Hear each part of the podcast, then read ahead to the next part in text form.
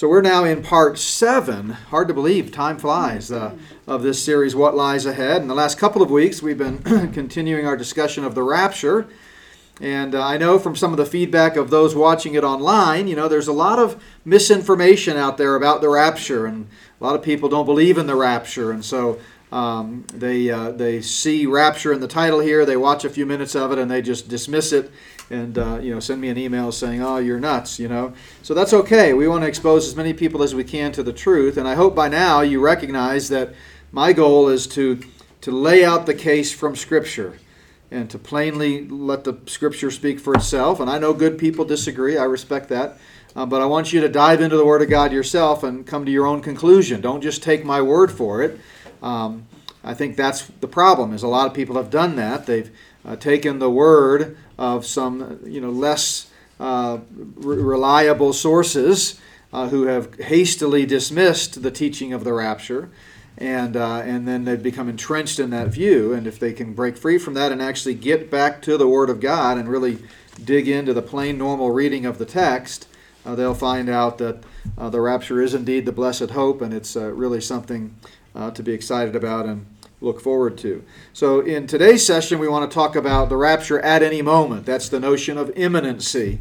And I'm going to give you some biblical teaching uh, and proof of this doctrine of imminency. As we've been saying each week, this is uh, tracking sort of uh, chapter by chapter with uh, my book by the same title, What Lies Ahead, a Biblical Overview of the End Times. We have some on the table, uh, which we've now moved to the back. I love it there, by the way. I'm not sure who did that, but thanks for doing that. Um, and uh, if you don't have one already, you can pick one of those up. And if you're watching online, you can pick one up uh, using the discount code WLA for What Lies Ahead uh, from the, the Not By Works store. So we always want to review so we can kind of make sure we keep this in the flow and in context. We started out by reminding uh, uh, ourselves of the reason we study Bible prophecy. Why does it matter? Why is it important? And we looked at several reasons from Scripture, and then some practical ones as well. And that is that one sixth of the Bible is is prophecy, or one third of the Bible is prophecy, and one sixth of that has yet to be fulfilled. So, um, you know, uh, I was. Uh, talking indirectly with a church uh, here just recently. Uh, uh, the former pastor and I were talking, and they were looking uh, to replace him. And he and I were talking about some of the candidates that they had on their slate, and we he was telling me that none of them have any interest in Bible prophecy. And I said, Well, that's interesting. I wonder why a church would, would even think about hiring a pastor that believes in five sixths of the Bible. You know, is he going to be five sixths of a pastor?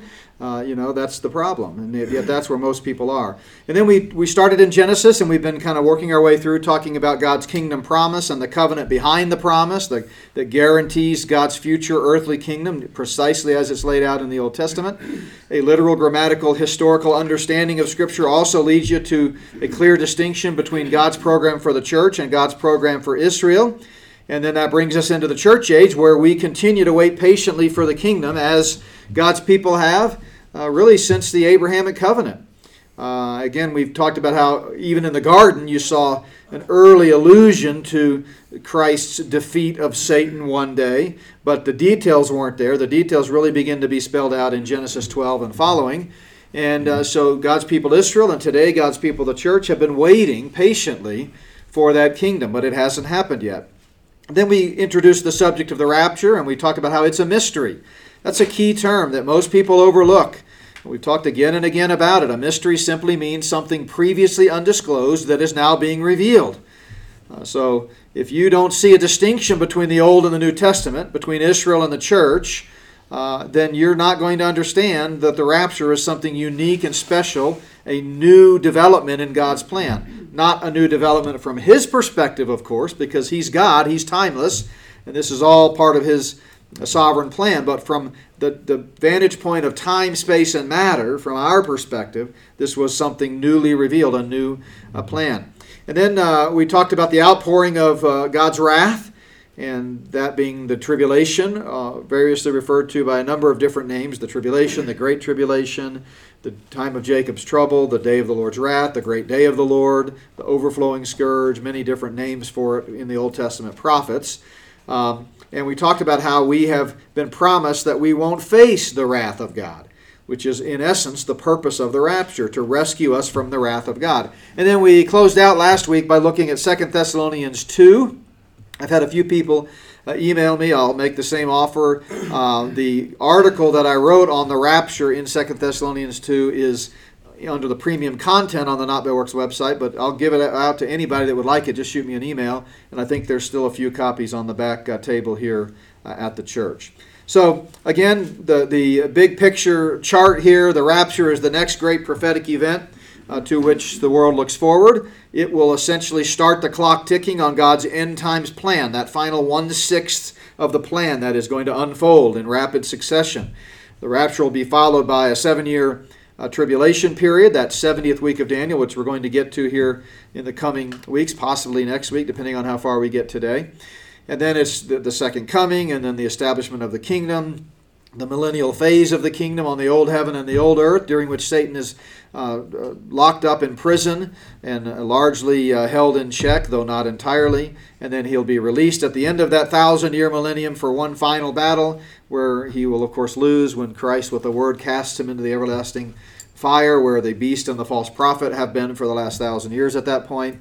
And then all things are made new, and the, all of creation is restored back to its pre fall uh, Edenic state.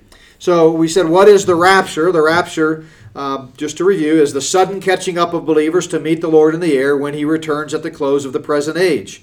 I won't take the time to go back and uh, review all of the verses that we've looked at previously just for the sake of time, but this is not, as some people naively and ignorantly say, some kind of a made up doctrine. It is a biblical term. The term rapture is used in the Bible. It is plainly taught to be rescued from some impending danger uh, or harm. Uh, there are key passages on the rapture. We looked at several of these already, and we'll come back to 1 Thessalonians 4 again and again.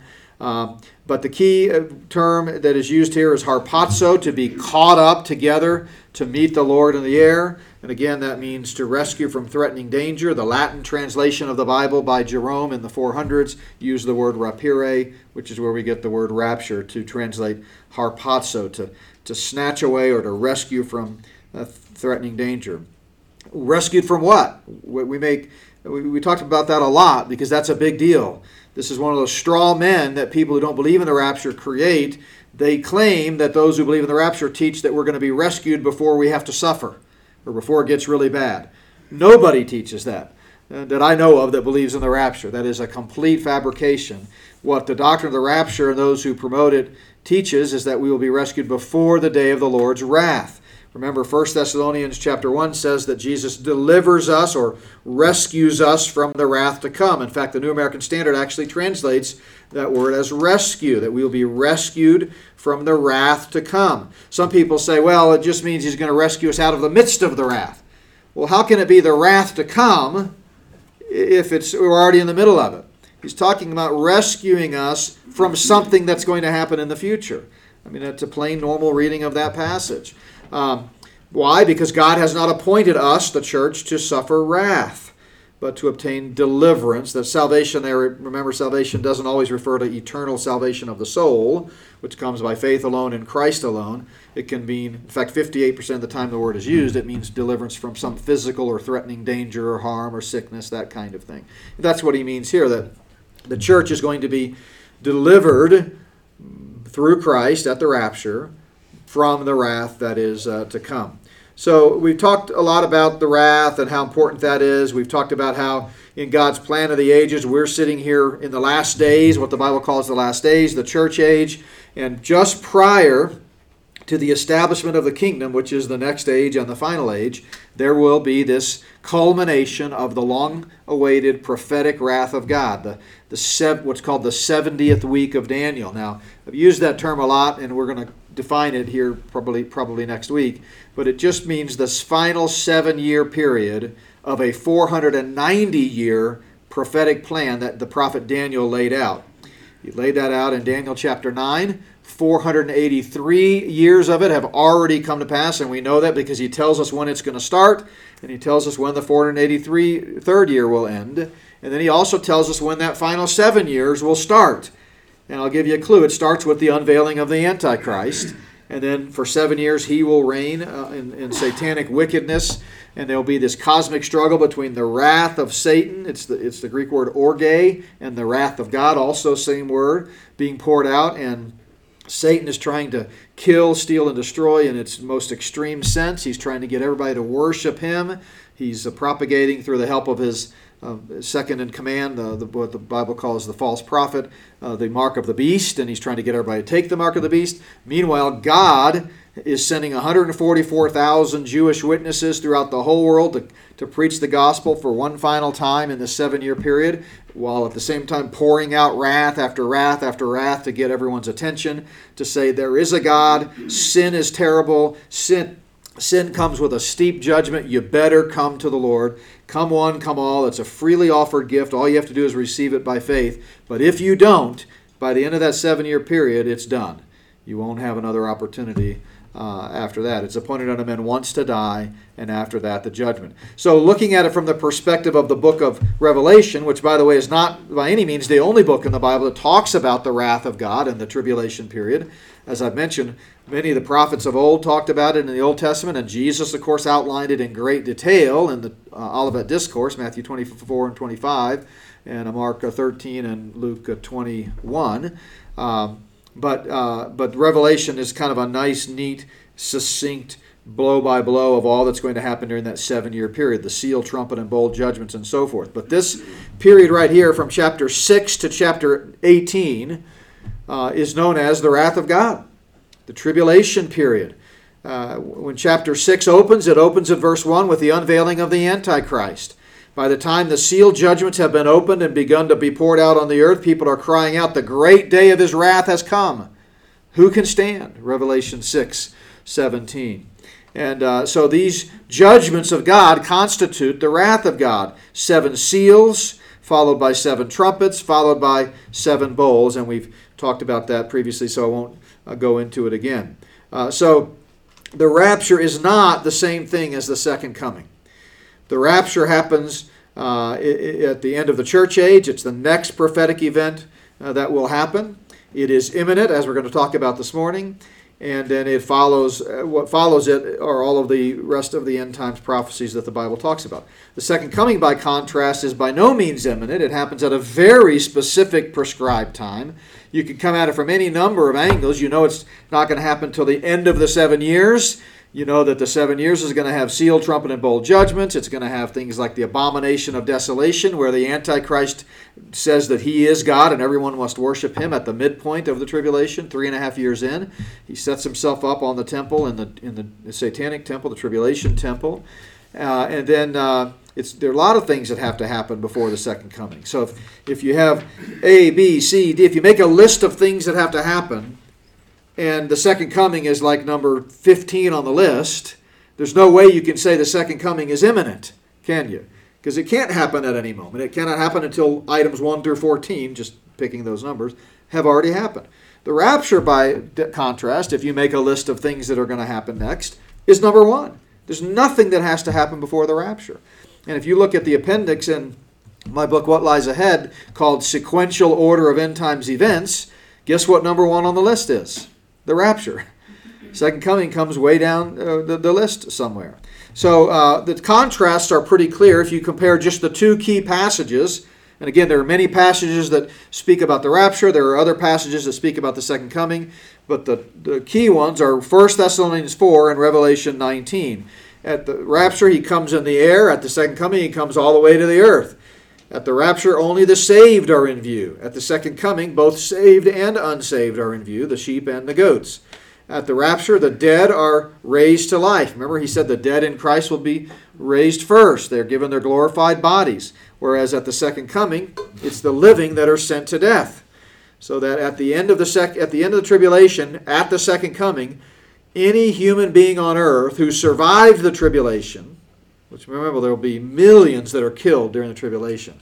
At one point, one quarter of the earth's population is killed. Another later on, another one third of what's left is killed.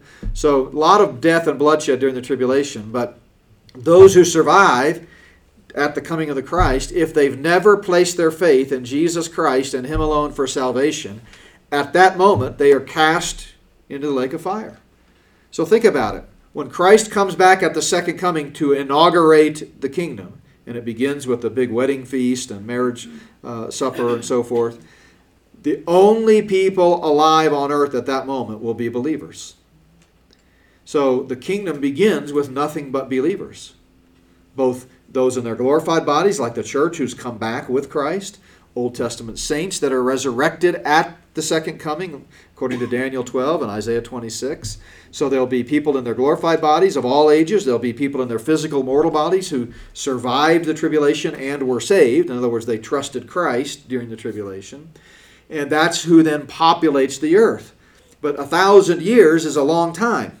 And over that 1,000 years, as people procreate and babies are born and they grow up, like all human beings, they will be born dead in their trespasses and sins, and they, like all human beings, must personally trust in Jesus Christ and Him alone for salvation. Some will, some won't. So, over time, eventually, the millennial phase of the kingdom will be filled with believers and unbelievers. But I want you to understand that at the start of it, only believers will be alive on earth in their physical bodies. It's just the opposite at the rapture. One minute after the rapture, every single human being on earth in flesh and blood bodies is an unbeliever.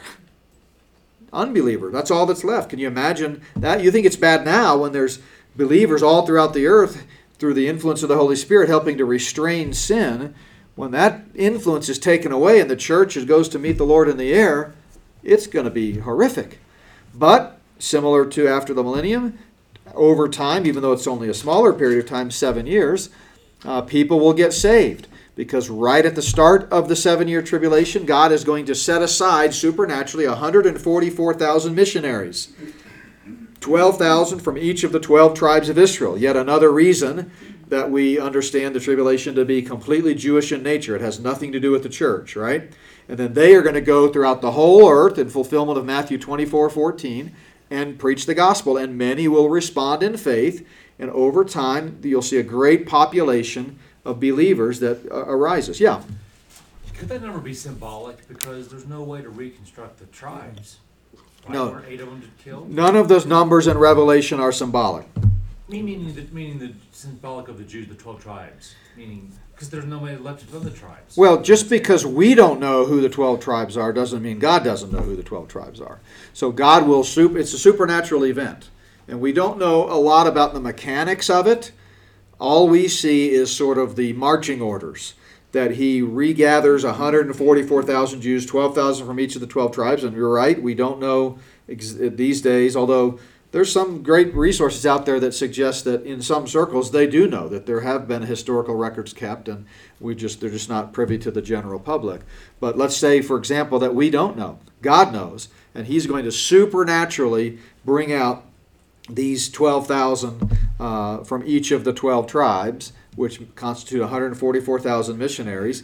He's going to seal them to protect them from the Antichrist, and then they're going to go out and, and spread the gospel. So, Is that believed that that's all the Christians that will become from the tribulation time period, or is that just the missionaries, the ones that? no, that's just the missionaries. No, great question. That's not, you know, some people teach that's the only people that get saved uh, in the tribulation. Not true at all. In fact, the Bible doesn't even really tell us how they get saved, except that we know from comparing Scripture with Scripture, and that the Bible can't contradict itself, that those 144,000 themselves must also believe the gospel. God might have gathered them on a hillside and used a, you know, uh, a big microphone or something. I don't know. Or he might have dropped tracts down or something. But somehow they hear and believe the gospel. So then faith comes by hearing, hearing by the word of God. The only way you can be saved then they become the missionaries. But we know from Revelation 7 that the fruit of their missionary endeavors is people from every nation, tribe, tongue, and language that get saved. Uh, untold numbers. And of the numbers that get saved, many of them will be martyred. They'll, have their, they'll be beheaded because they didn't take the mark of the beast. But many will survive. I got an email about that this week from somebody uh, who wanted to know if all believers are martyred, who's left to inhabit the kingdom. Well, they aren't all martyred. That's what Jesus talked about in the Olivet Discourse. Go into the hills and hide out in the caves and flee to the mountains, and many will survive. And when Jesus comes back at the second coming, not the rapture, but the second coming at the end of the tribulation, there will be uh, many people alive on earth half of them will be believers, or you know, a portion of them will be believers, a portion of them will be unbelievers. It's the sheep and the goats. And what does he say to the sheep? Come, ye blessed of my Father, inherit the kingdom. To the goats, he says, Depart from me, I never knew you, right? So there has to be uh, people that survive the tribulation. Jesus says that those believers who physically survive until the end of the tribulation will be the ones that get to inherit the kingdom in bodily form. So, uh, great points, great questions. Um, so, again, at the rapture, believers go from earth to heaven to meet the Lord in the air, whereas at the second coming, we return with him from heaven uh, to earth. The rapture is followed by a tribulation period and a time of wrath. That is, in fact, why we have the rapture to rescue us from that wrath. The second coming is followed by a millennial phase where Christ physically takes the throne and rules and reigns in a rod of iron. The rapture, therefore, is imminent, meaning it could happen at any time, whereas the second coming clearly cannot happen at any time. It can only happen following certain clear events and signs. The rapture was not foretold in the Old Testament, it was a mystery. The second coming is, in fact, predicted in the Old Testament again and again. The purpose of the rapture is to rescue, the purpose of the second coming is to judge. Remember, Christ comes back with a sword proceeding out of his mouth and uh, to tread the winepress of the wrath and fury of Almighty God. Uh, the rapture is a message of comfort. So that's why we call it the blessed hope. The second coming is a message of warning and judgment. In fact, in the Olivet Discourse, Jesus uses a series of parables or uh, analogies, if you will. We call them watchfulness parables, in which he reminds the future nation of Israel. You got to remember the context. The, the, the Olivet Discourse took place on Wednesday night of Passion Week. The next night, Thursday, he's in the upper room washing the disciples' feet, instituting the Lord's Supper, and then uh, later on in that evening is betrayed in the garden, and then everything happens in rapid succession. He's arrested, tried, crucified, and laid in the tomb early Friday morning. So this is just hours before all that happens. It's Wednesday night. He's, he has not revealed the rapture yet. The rapture is still at this point completely unknown, only in the mind of God. It was the next night in the upper room where, for the first time ever on planet Earth, the rapture is referenced when Jesus tells his closest disciples, uh, If I go to prepare a place for you, I will come again, that where I am, you may be also. And that is a reference to the rapture. So on Wednesday night in the Olivet Discourse, even though a lot of people who don't understand the progress of Revelation and don't understand literal, grammatical, historical hermeneutics accurately, they try to put the rapture in the Olivet Discourse. It's not there. He's only talking about the second coming, and specifically, he's talking to Israel. And so uh, he says in that uh, passage that you know you need to be ready. You know, watch out. Even in, even though it's clearly going to happen at a prescribed time uh, the first Advent was happen, happened at a prescribed time, didn't it? The first Advent was pretty clear when it you know when it was going to happen and how what it was going to look like and how it was going to unfold. I mean, how many virgins had a child in a town called Bethlehem? I mean, I only know of one, and that was clearly predicted in the Old Testament, and yet the first century Jews missed it entirely. The nation, the national ones, not everyone, but the nation and leaders. And the same thing can happen a second time. And so Jesus issues a warning be not deceived, be not deceived, be not deceived. He says that four or five times in the Olivet Discourse. And then he gives these watchfulness parables. And he talks about, you know, uh, you know, be ready. If the owner of the house had known what time the robber was going to come in, he would have been ready. And the ten virgins, you know, five weren't ready. They didn't have enough oil in their lamps. And, you know, he goes on and on with these watchfulness parables, which by the way, and I'm really digressing now, but it's, it's, I think it's important to point this out. Uh, the analogy of Noah is completely mishandled by both, but by most teachers of Bible prophecy, including a lot of people that I've shared the platform with and that I know and love, and I respect them. They just don't get it. And the entire ministries have been based upon the days of Noah, and they're making complete uh, leaps with the analogy.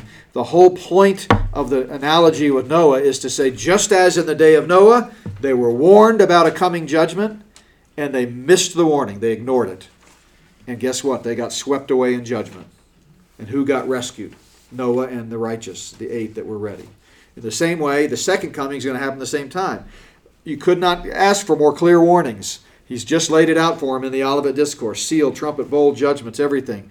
And yet, many will miss it. So be ready. You can summarize the analogy of Noah in two words be ready. That's all he's saying.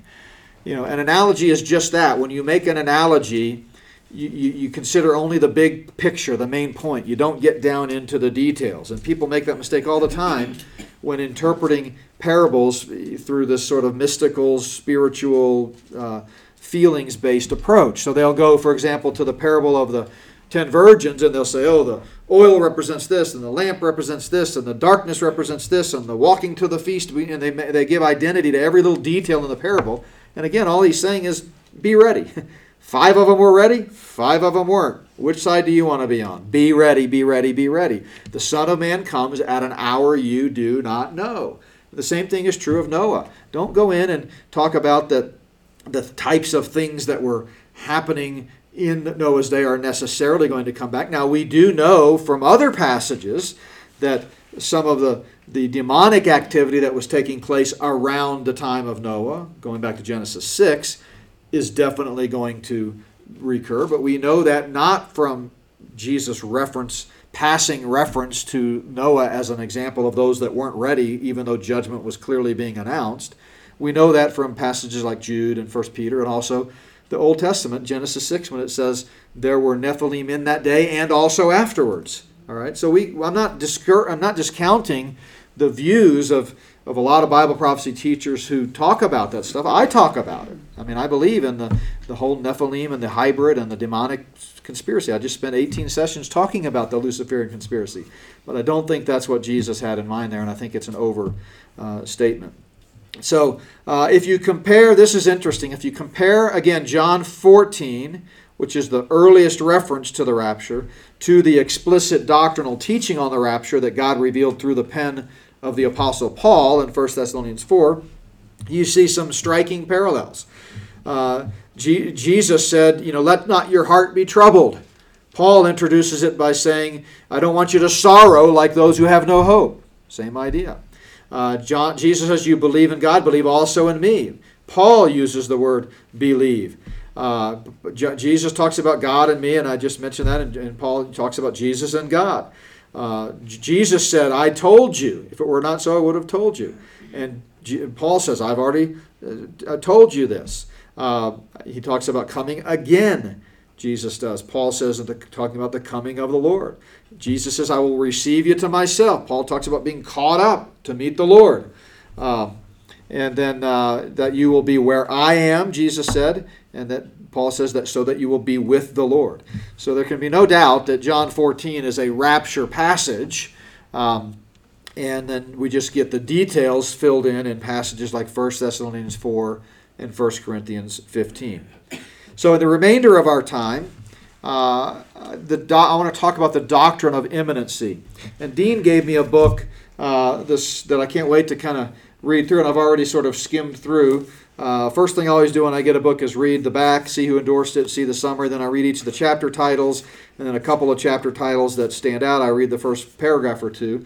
But this is by a guy, Amir Tsarfati, and it's called The Day Approaching An Israeli's Message of Warning and Hope for the Last Days.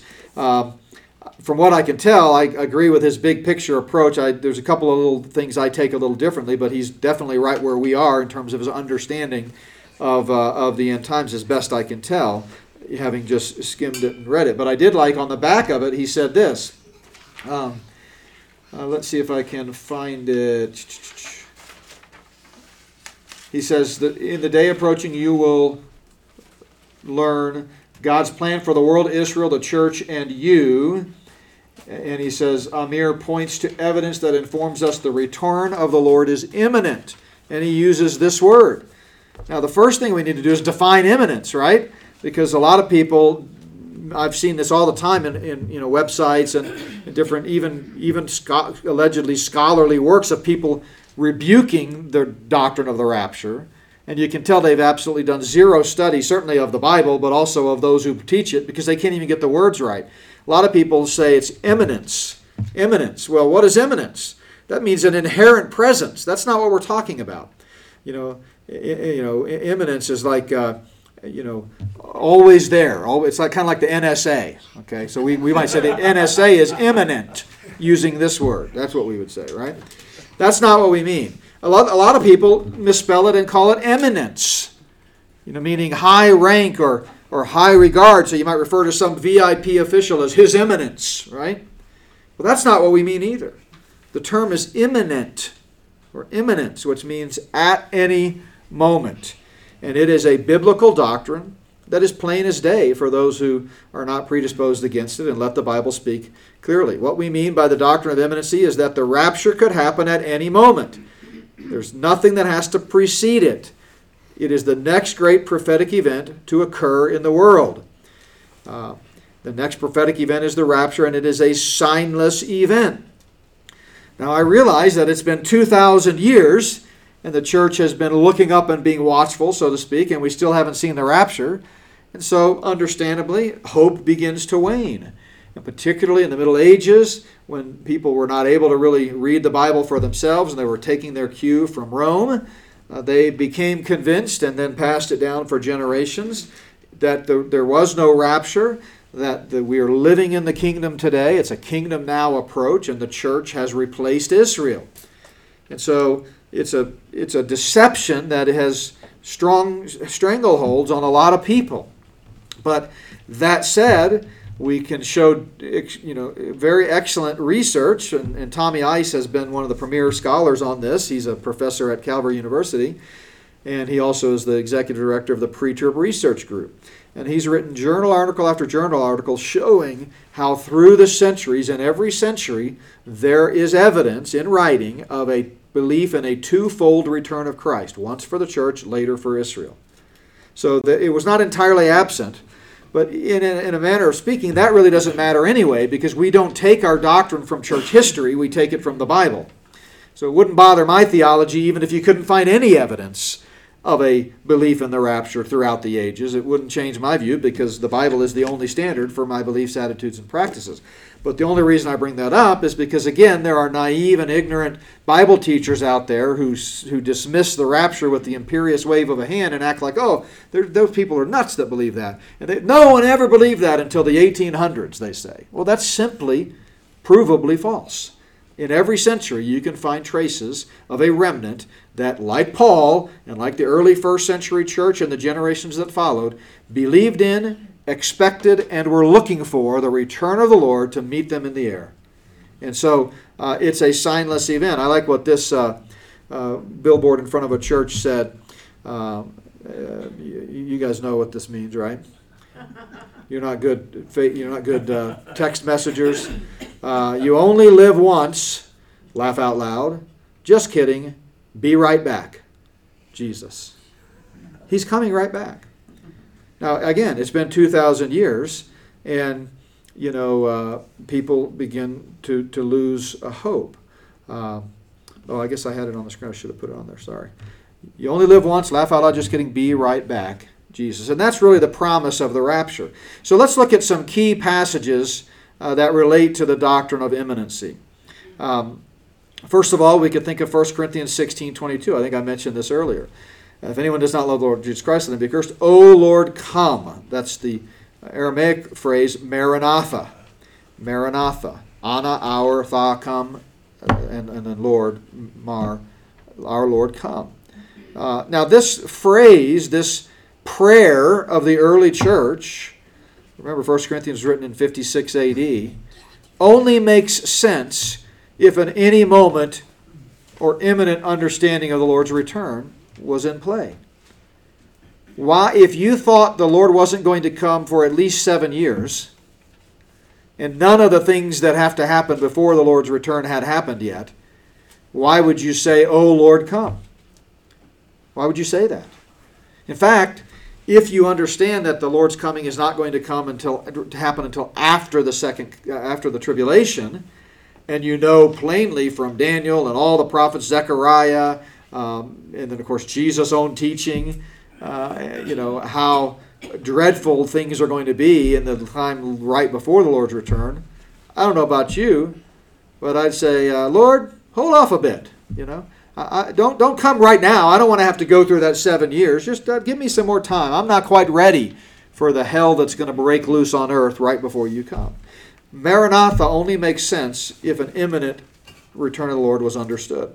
1 Corinthians begins, uh, that was the end of the letter, I've mentioned this before, that it's, a, it's bookended by imminency, basically. It's bookended by imminency. It starts out in chapter 1 talking about how we're eagerly waiting for the revelation, the unveiling of our Lord Jesus Christ. Uh, again, how, why would you be eagerly waiting for something that you knew was not going to happen for at least seven years? Right? You know, it'd be like, you know, you're, you're, you're, let's, let's fast forward to a month from now. Let's assume Biden is wreaking havoc on the world with his communist socialist policies.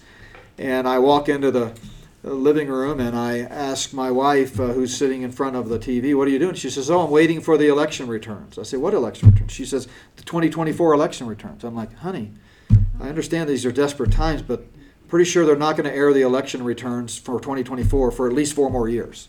You just wouldn't eagerly wait for something that's not going to happen imminently, would you? Right? Paul uses that same word, eagerly wait. It's the word apekdekamai. I've talked about this before. It's used only seven times in the New Testament, uh, and all seven times it refers to the rapture. Apekdekamai. Paul says, Our citizenship is in heaven, from which we eagerly wait for the Savior. Uh, it means to expect something anxiously, to look forward to something eagerly with hope, to be in a continual state of expectancy. Um, 1 Thessalonians 1.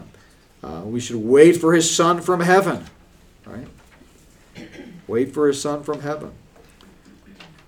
I mean, all kinds of implications would be in play if, in fact, the rapture was the same thing as the second coming, as so many suggest, and it wasn't going to happen until after a whole series of events taking seven years occur.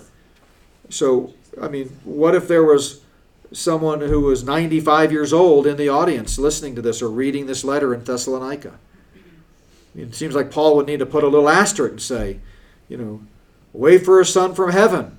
Well, you know, most of you might see him, but those of you that are uh, likely to die within the next two or three years, you're not going to see him, right? So the, the, you wouldn't use this language in any sense if it wasn't imminent. Yeah. Couldn't you eagerly, couldn't you be under persecution, you eagerly wait for that to be uh, done? If you hated President Bush, uh, Trump, when he was elected, you were eagerly waiting for the next president. You can't stand whoever, or, or, you know, name whatever. If you're, if you're being, uh, being punished and you're a child, you're being punished from your parents, you eagerly wait for that to be over because you can't wait to be done with whatever the punishment is. Yeah, no, I think that's right. But if that's all apekdekamai meant, then sure, we could say, boy, I, I, I can't wait for this to be over, right? But what did apekdekamai mean? To be in a continual state of expectancy. It's more than just, boy, this is terrible. I'm just, I, I can't wait for it to be over, and I'm just going to bear up under it. And boy, I can't wait till 2024 comes, or, or till the second coming happens.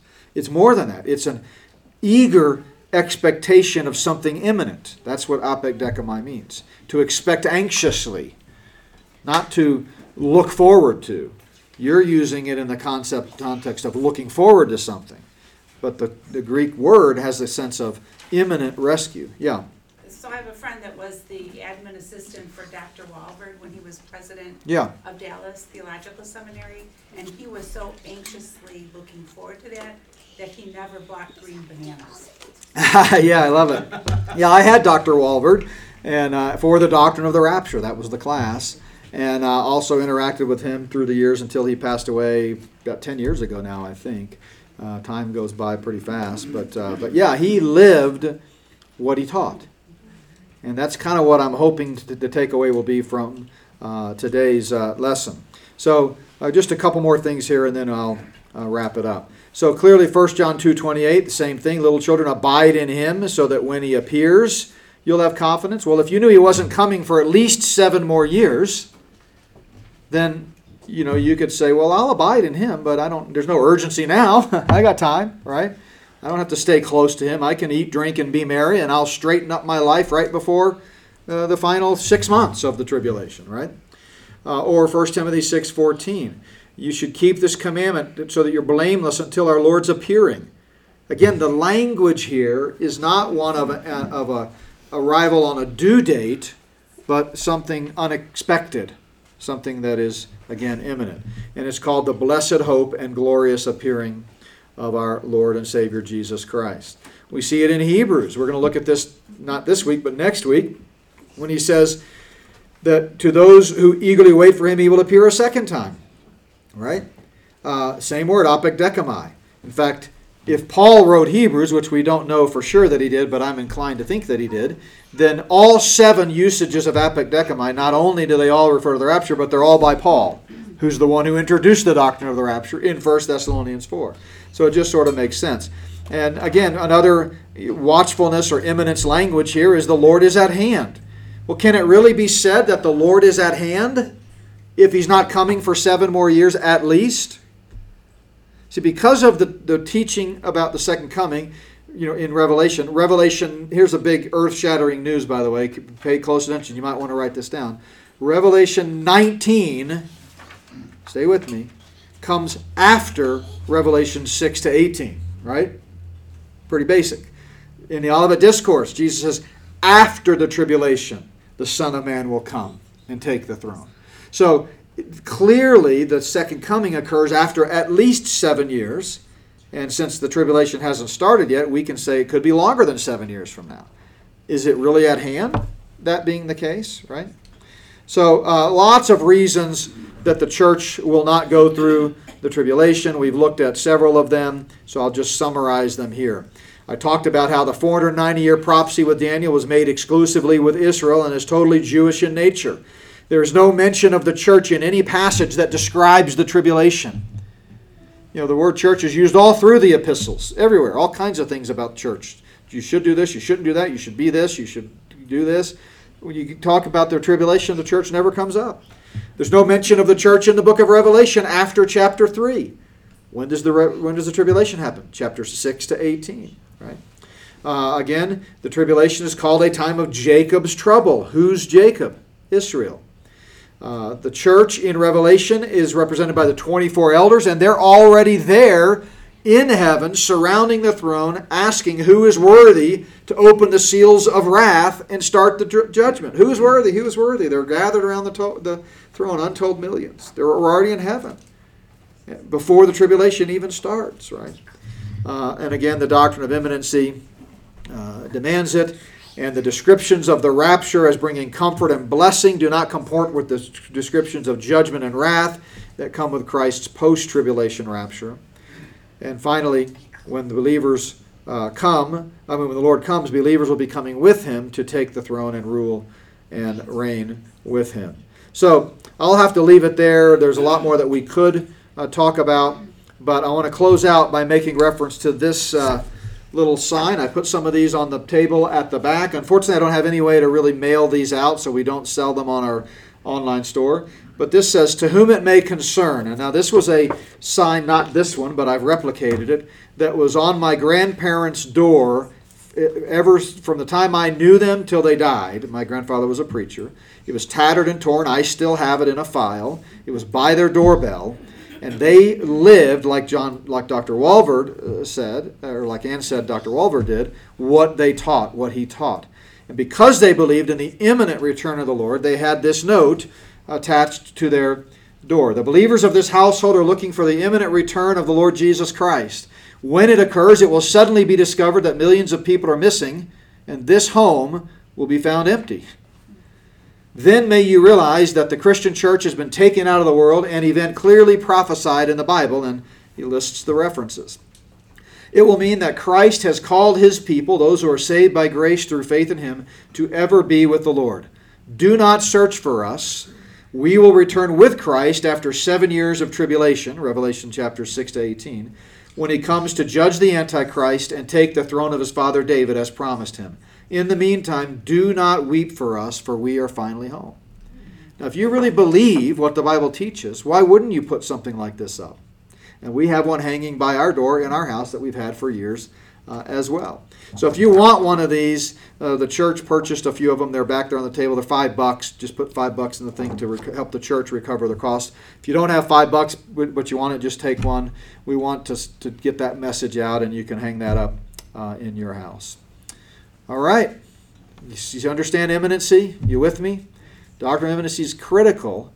Um, And, uh, and we're going to continue on next week with talking about Daniel's 490 year plan, which will undergird and further explain this notion of a mystery, how the church was not revealed in the Old Testament, and yet the teaching of the Old Testament clearly allowed for it.